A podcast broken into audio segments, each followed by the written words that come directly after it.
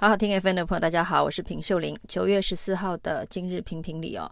啊，没想到超丝进口的巴西鸡蛋哦，每天都有新的连载。那今天最新的连载呢，是之前呢、哦、出来帮超丝讲话的养鸡大王涂万才哦，今天居然翻案了。那说他之前呢帮超丝说话，说这个秦宇桥呢在蛋界非常的知名哦。那他跟他的先生呢曾经有业务上面的往来，然后呢这些不懂鸡蛋行业的人哦，那胡乱批评超丝啊，那都是欺负做蛋这一行的商人呢、那涂万才当时说的义正言辞哦，而且挂着养鸡大王的名号，让大家觉得他好像是这一个业界的泰斗。那对于出来帮超丝说话，也让大家觉得哦，原来哦，超丝虽然只是一家五十万的艺人公司哦，但可能背后有非常雄厚跟这个鸡蛋产业相关的人脉与背景哦。没想到呢，涂万才啊。居然翻案说，他当时会跳出来帮超丝说话，是农业部叫他出来说的。那是农业部请涂万才出来帮超丝说话，帮超丝背书，然后呢，让外界认为哦，超丝在进口鸡蛋这个部分呢，是具有。时机哦，那具有时机这件事情呢，是农业部在开放鸡蛋进口专案里头所谓四大要件当中最重要的要件哦，就是曾经有过鸡蛋进口的时机，而且指定要从日本、新加坡进口鸡蛋的这个时机。那有没有这个时机？有没有这个能力啊？那大家对于超思是去年九月所成立的公司呢？的确是有很大的问号。那第一次的说辞呢，是说呢，他的家族里头有亲戚啊，那是在做鸡蛋的进口鸡蛋的蛋品的生意啊，所以呢，呃，有相当的经验与人脉啊。结果呢，这个被指称的吴氏蛋吴记蛋行啊，说他们跟超丝完全没有关系，也跟这一次的鸡蛋进口业务没有关系啊。那于是后来呢，就出现了养鸡大王涂万才出来说，他跟超丝呢已故的创办人呢、啊，这个冈山的无忌蛋行呢很熟。那跟这一个秦宇桥，就是这个无忌蛋行的这个遗孀呢，秦宇桥也很熟，还每个月都通电话啊联络跟鸡蛋相关的事务。那也说超丝有能力。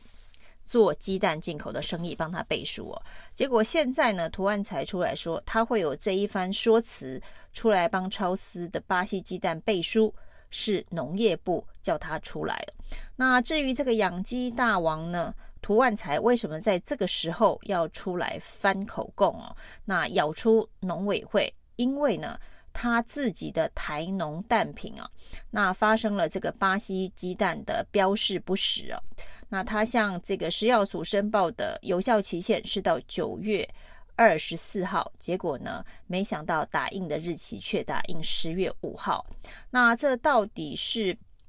因为这个期限相关的问题，还是误标哦？因为一开始啊。这个农业部的说法是十月五号呢，也在巴西鸡蛋进口的有效保存期限四个月的范围之内哦。结果呢，隔天这个卫福部食药署去稽查的时候，发现呢，申请明明只能到九月二十四，那打十月五号是误标，要求全面下架。于是这一批呢，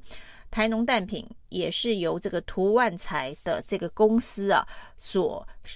销售。的这个鸡蛋必须全面的下架销毁哦。那除了下架改标之外哦，是下架改标改回原来的标。如果来不及，呃，在原来的这个标示的这个日期上架的话呢，就必须要销毁。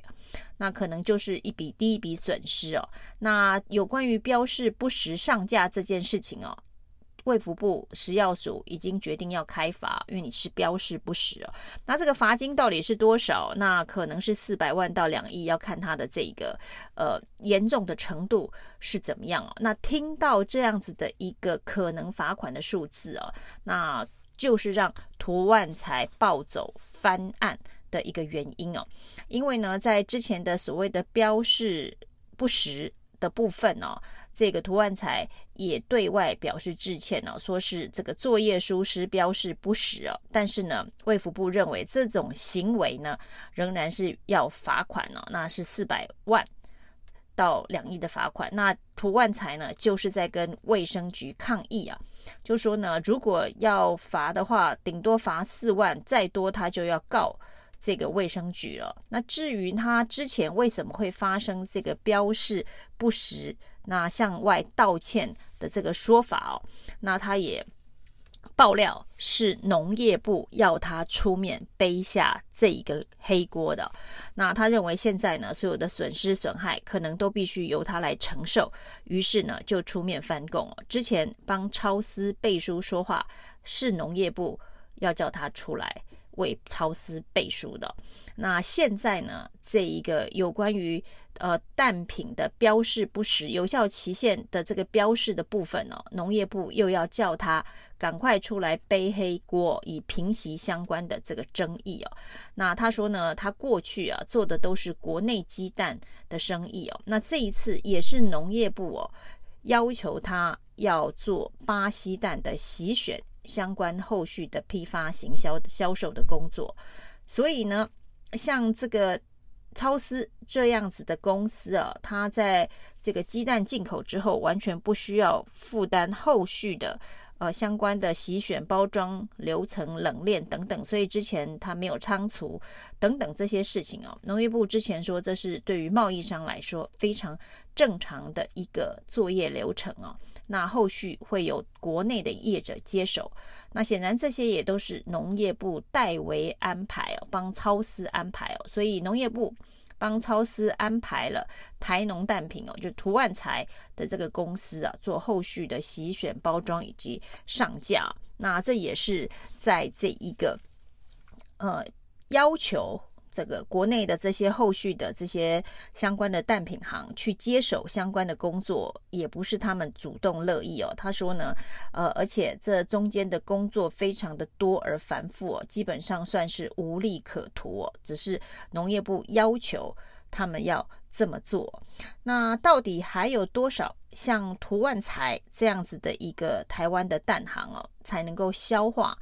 这个超丝进口的八千八百一十四万颗的这个巴西鸡蛋哦，照涂万才所分配到的这个比例看起来，还需要有很多家像台农蛋品这样子的一个公司，才有办法完全的处理超丝所进口的这个鸡蛋呢。那为什么要在这个时间点把这个鸡蛋的这个有效保存期限拉长？是因为农业部现在还有非常多库存的巴西鸡蛋哦，所以原本告诉大家保存期限是三十天呢，那呃是九十天哦，在巴西呃的要求是九十天哦，那到了台湾呢是保存期限变成了一百二十天。那至于呢，农业部宣称五月三十号是最后一批，因为六月呢，巴西就被宣告为禽流感的疫区。但是呢，这一个农业粉专主哦，这个林北好油到巴西的海关去查相关的资料，五月三十号并不是上传的最后一批哦，六月、七月都还分别有鸡蛋。从巴西出口到台湾呢，那所以呢，农业会农业部的五月三十号显然呃是说谎啊，跟之前的这个六月是禽流感疫区，为了有所区隔，表示农业部有把关，才说了第一个谎。那接下来呢，说五月三十号这一批从巴西出港的鸡蛋到了台湾是七月十七号啊、呃、就到了，所以七月十七号。之后呢，没有鸡蛋哦，那结果又被发现，在台湾的海关呢，呃，有一批是八月十七号才出关、才清关的这个巴西鸡蛋哦。那农业部最新的说法是，七月十七号是到港日期哦。那在港口的仓储呢，存放了一个月哦，八月十七号才去提货。那大家知道，这八月十七号提货之后呢，再分配到像台农蛋品。这样子，涂万才的这一个蛋行做洗选的，这中间又有一段时间呢。那这段时间之后呢，所谓的制造日期啊，打的就是洗选蛋行在洗选完毕包装的那一天呢，所以在那一天之前，在台湾的海关已经待了一个月。那在这个巴西的海关出口到台湾的这个海运